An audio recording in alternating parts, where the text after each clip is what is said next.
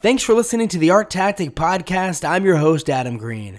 It was an incredibly busy and tiring May in the art world with auctions in New York spread out all over the month, art fairs in New York also occurring throughout May, and it concluded with Art Basel Hong Kong. With just so much going on in the market, we wanted to chat with a market insider to help us break everything down to see where things stand as we head into June. So, in this week's episode of the podcast, we chat with Judd Tully, an independent arts journalist who contributes regularly to art news and the art newspaper. You can also read all of his writings on his website at juddtully.net. We hope you enjoy the conversation with Judd, and thanks so much for listening.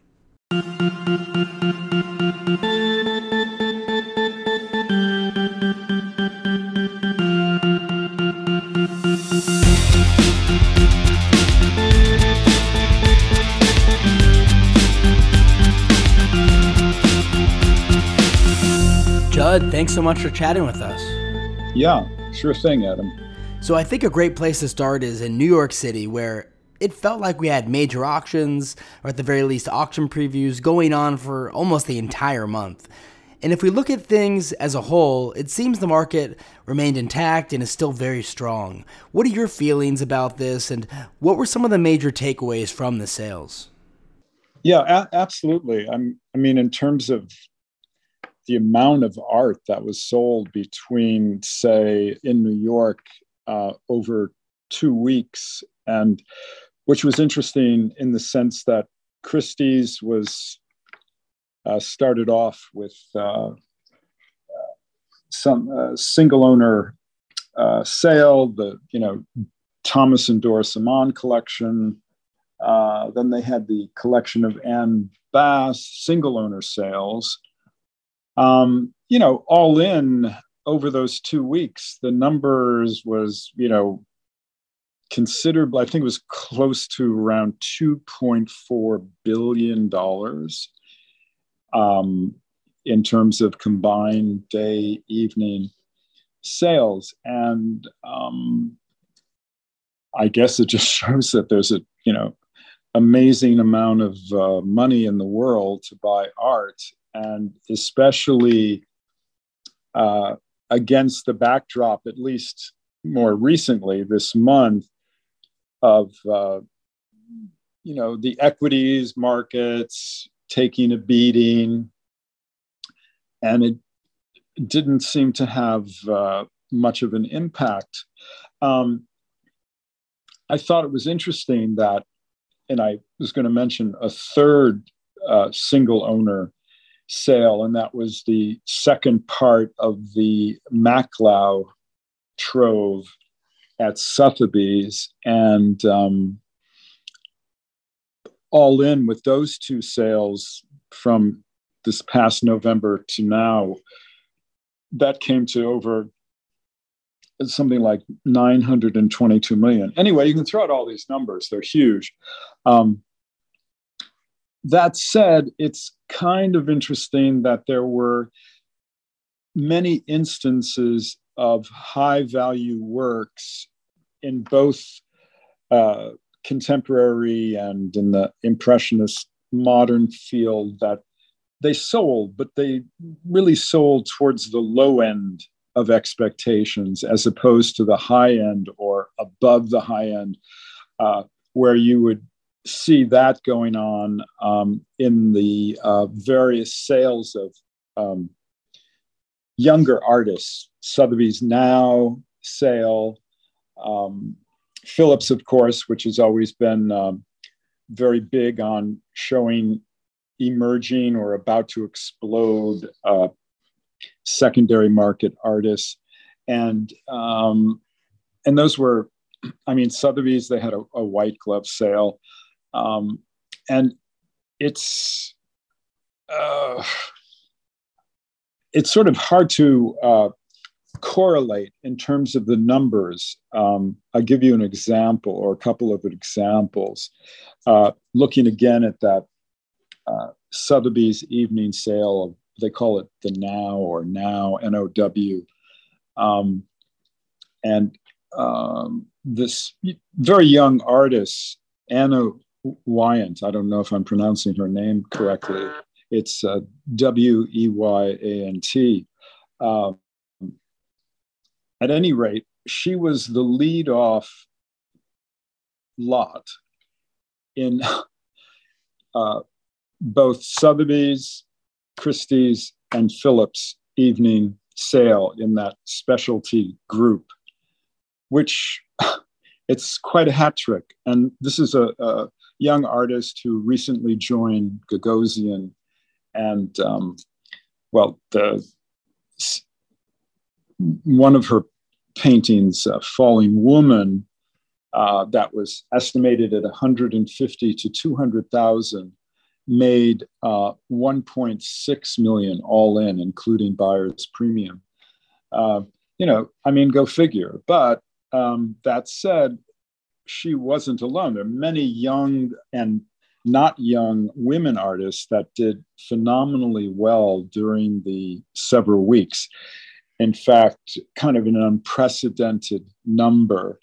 Uh, and it's interesting when you see an artist that maybe you're not that familiar with, and I'm not, but um, Christina Quarles, for instance, um, uh, sh- her work uh, popped up at uh, Sotheby's, the same sale that I'm talking about, and then I'll stop.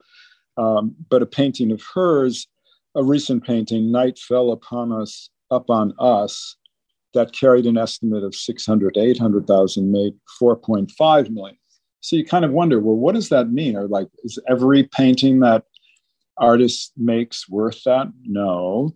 But you kind of wonder how that huge gap between primary market prices, which sometimes, not always, but sometimes estimates are based on, especially with younger artists that haven't been at auction much or at all, um, how that correlates with these, uh, you know, prices that are multiple, multiple times over the high estimate you know, that could be, you know, that could be a scary thought or a warning sign or who knows what. But it'll be interesting to see if this carries on through the next couple of seasons.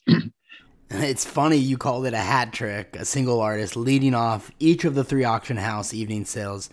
I can't recall seeing anything like that in the past. Really, so many of these artists earlier in their careers are achieving results that are rather stunning. What are insiders and veterans of the art market saying about this phenomenon that we're witnessing? I mean, of course, yeah. I mean, you know, I mean, it depends, of course, who you talk to. Um, I mean, obviously, there's a lot of speculation going on, and uh, uh, if you want to call them flippers, or I won't say collectors, but um, you know people that got in early on a certain mark on a certain artist's career bought work and then um, you know brought it back to market without going through the gallery of course. And um, just to back up for one minute i did want to give credit uh, to a blogger who pointed out the trio of uh, Weyant paintings, and that was uh, Lee Rosenbaum of uh, her blog is called Culture Girl, which is like "gur" with an L. Um, anyway, uh, and as, as she pointed out, and quite astute, that from previous eras of art market, you know, speculation or uh, buoyancy or bull markets, that you know, sometimes not always, but usually you know something happens afterwards that goes in the opposite direction. I mean it's not like uh, exactly like cryptocurrency but um, yet. But you know i think there in this whole sort of panorama there is some maybe some you know cautionary signs. I mean that excuse me. That said when a work that's no question fantastic such as the uh, top lot at the uh, Anne Bass sale, which only had a dozen lots. Um, and that weighed in at, you know, like over $360 million. But the uh, Monet Houses of Parliament made uh, close to 76 million. And that was one of the outliers in terms of the estimate was 40 to 60. And it's also interesting that the top price during all of those auctions, various owners, single owners, um, wound up taking place at Phillips, which has got to be a first for that house.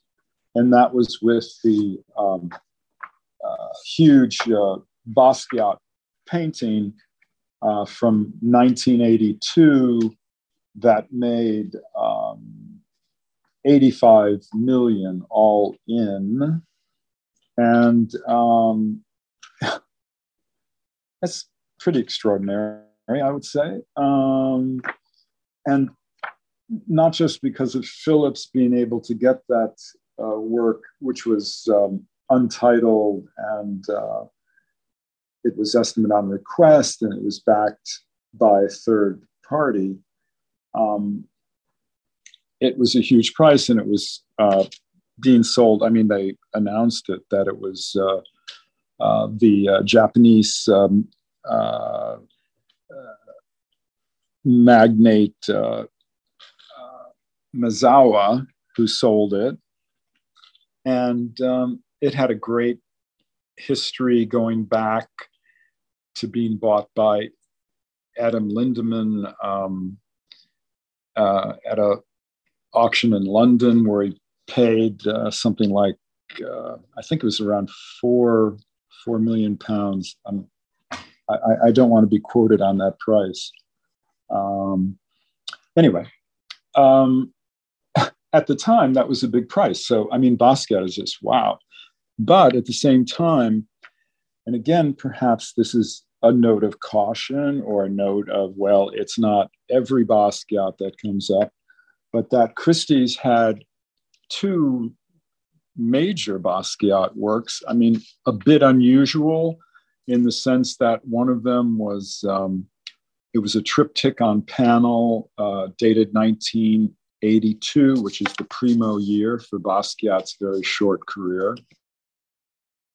A portrait of the artist as a young derelict, and that was an estimate on request. I think it was in the region of maybe 30 million. And um, that was, uh, and th- I'm sorry, this this was uh, two two works that were at Christie's, and they were withdrawn before the sale because obviously it seemed there wasn't uh, any interest that Christie's could determine, and uh, I guess wisely withdrew them. Um, the other one was a, a wood construction that had a, a, lower estimate of four to six million C plate three. So, you know, one has to, you know, look carefully at, um, you know, what's coming up and what it means and how many there might be. And uh, if it's too aggressive, it, you know, the market might find it so. One thing you did mention initially is the softening in the stock market, and there's been increased economic concern outside of the art world, just speaking more generally, with declines in the stock market, increasing inflation, geopolitical risks, of course. Did we see that creep into the auctions in any meaningful way, or has the art market been immune to that thus far? Well, I mean, it makes great headlines that in you know the midst of you know you know, bordering on World War III and, you know, the oil crisis, everything. Um, the art market seems this, you know, spectacular, you know, immune creature. Um, but I believe if you were looking at past sort of trends downward in the art market, they tend to uh, react slower uh, than, say, the real estate market. Um, you know, so we'll have to see. I mean, in terms of, uh, I think if you were holding valuable art and you looked at these recent results, you might, you know, seriously consider, you know, putting something great up at auction. You know, you'd probably want a some sort of guarantee, which all the houses seem to be, you know, happy to uh, make a deal on. And um, yeah, I mean, it's um, it, it almost seems like, I mean, not a mirage because these numbers are real, but um, I think the whole auction engine from the pandemic that forced the houses to go live stream, to really uh, bulk up their digital prowess and reach. And I think it's been quite effective in terms of um, finding new buyers, finding buyers that are not in the sales room, that perhaps never even saw the work that they're bidding on in person, uh, only you know seeing it on a screen.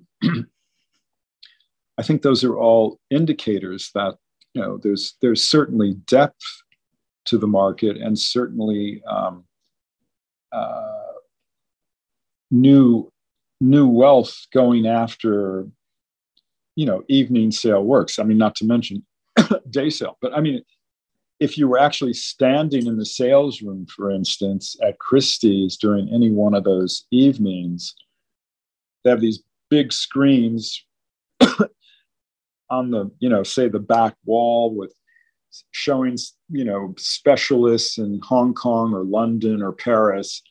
And then you're seeing where the bids are coming from online in new mexico. I mean it's it's, it's just like a different um, sort of uh, presentation and another kind of theater yeah, I think a lot of listeners haven't been to the auction room since before the pandemic, and we watch these sales online and it looks like a game show almost. Just how much have these rooms transformed in real life? Oh, yeah. Well, first of all, the audiences, the live audience in the sales room are quite small. Uh, and I mean, you know, maybe 200 people or something like that. And there's so much like overhead, heavy lighting equipment and these kind of robotic cameras that can scoot around the room to get different angles. Uh, you know, it, it's um, it's um, I mean the you know the perfect. I mean, and I'm not criticizing him in any way, shape, or form, but Oliver Barker at Sotheby's is, I mean, he is like the ultimate game show host. I mean, he's just so polished and smooth and uh, effective.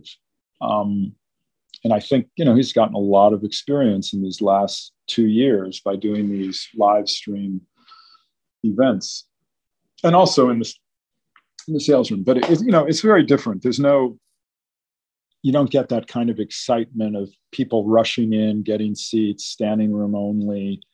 Uh, it's very uh, controlled and uh, more antiseptic, I would say. So I'd like to shift away from New York City for a little bit because there was another major event that occurred in May in the art market, which was Art Basel Hong Kong. And I can't believe it's still the case, but Asia still feels very isolated from the world and, of course, the art world, whether it's auctions or art fairs or any other kind of in person experience. What did you hear about how that fair went and how strong the Chinese market is at the moment, despite being so physically isolated from everyone else?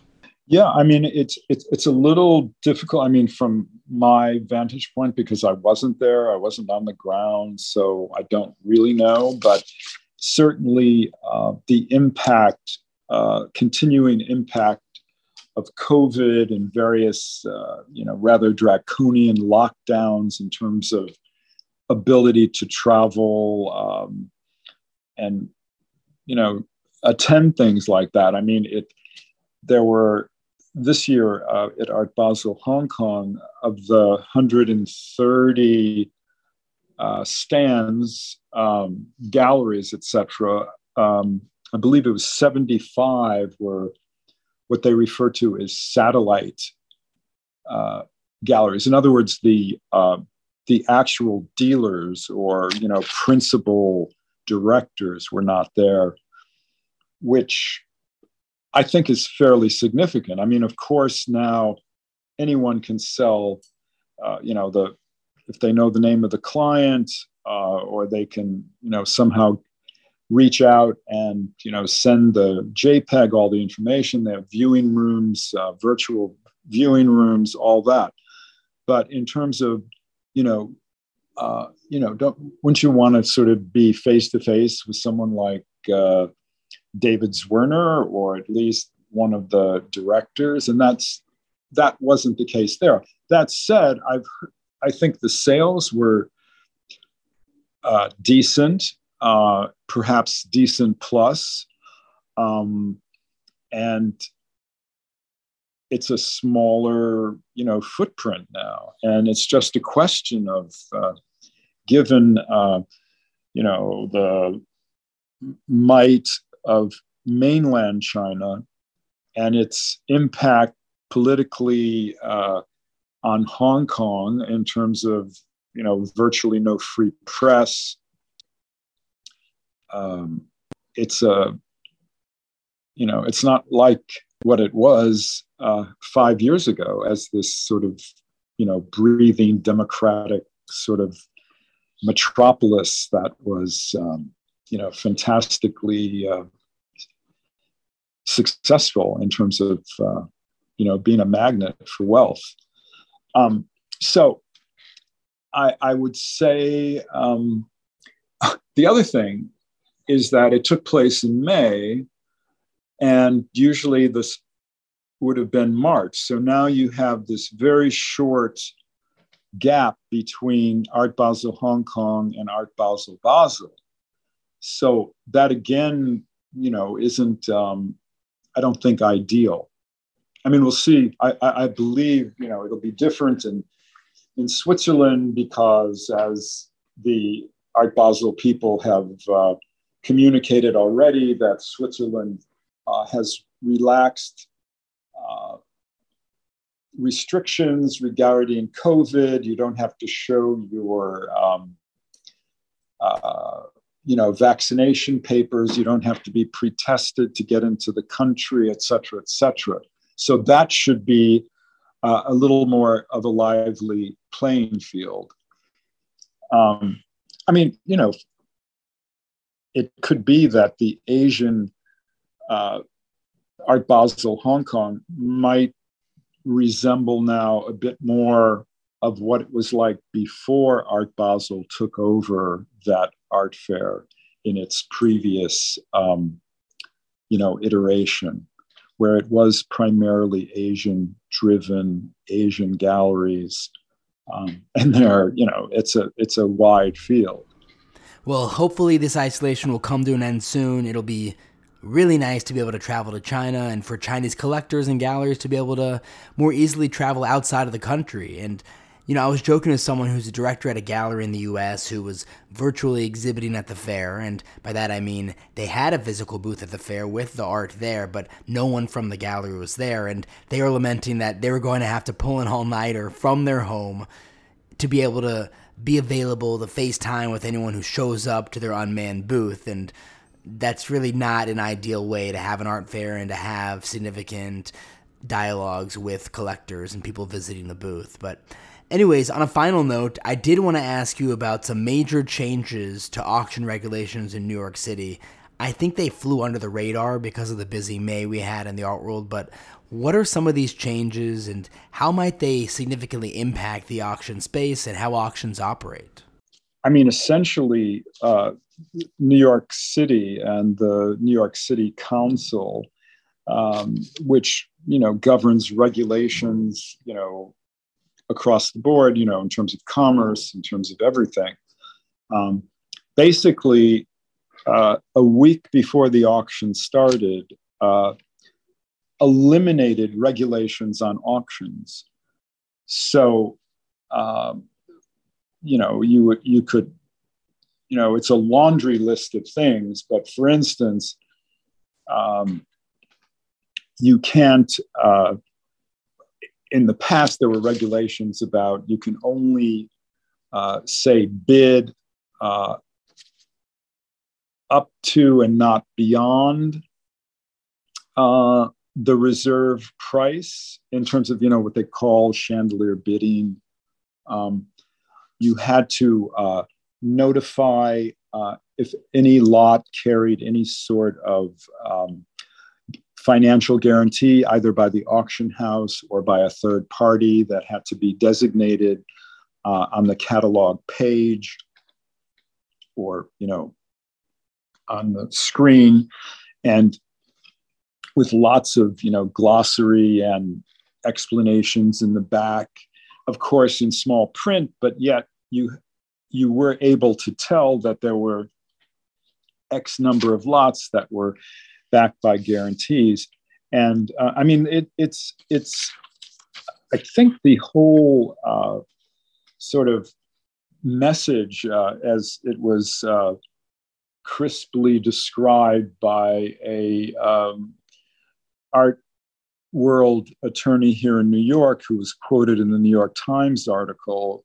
And he said, um, with no regulations, there are no more rules of the road. Uh, that was uh, Thomas Danziger. Um, so, which is frightfully uh, true. I mean, in terms of whether the auction houses are going to then simply in New York just not post that kind of information or start you know playing games more games behind the scene uh, remains to be seen. Um, in that article christie's and spokespeople for both christie's and uh, phillips said that they weren't going to change anything and you know going into the sales. I mean we'll see. There wasn't a con there wasn't a indication from sotheby's.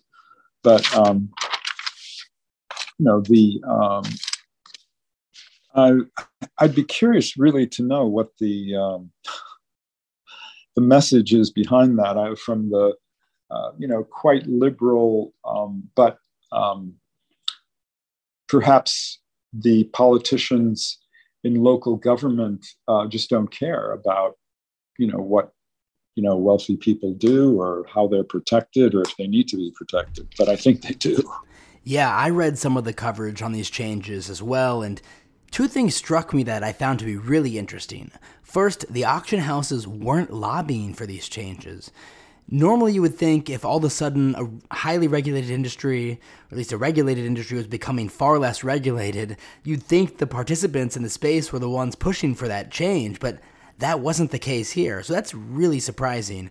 And second, it appears it was broad sweeping changes in order to remove regulations from small businesses, many which were severely impacted by COVID, and somehow the auction industry fell into that.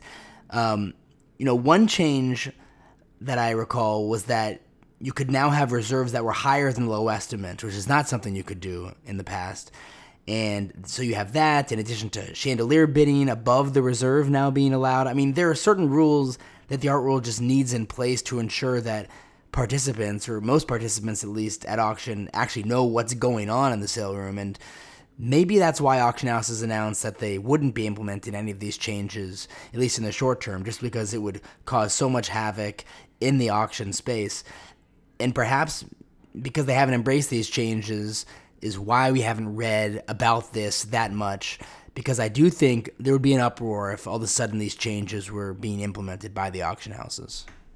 Yeah, absolutely. And and you know, I mean, in terms of, I mean, this was uh, what 22 years ago, but um, there were you know that major price fixing trial involving um, Christie's and Sotheby's that took place in federal district court here over um, uh, price fixing issues. And as a result, in part, a lot of new regulations were brought to bear on, on the market. But from my point of view, and probably others, um, it's not something eliminating regulations doesn't exactly instill confidence in someone um, participating in that market. Exactly. Well, we'll just have to see how all this plays out. Judd, thanks so much again for coming on to the podcast. We really appreciate you helping us break down all of the major art market activities in May. If our listeners don't already, you should definitely check out Judd's writing, which can be found in the art newspaper or art news, as well as your own website. What's the website again? Yeah, yeah, it's juddtully.net. Great. Thanks so much again, Judd. Thanks, Adam.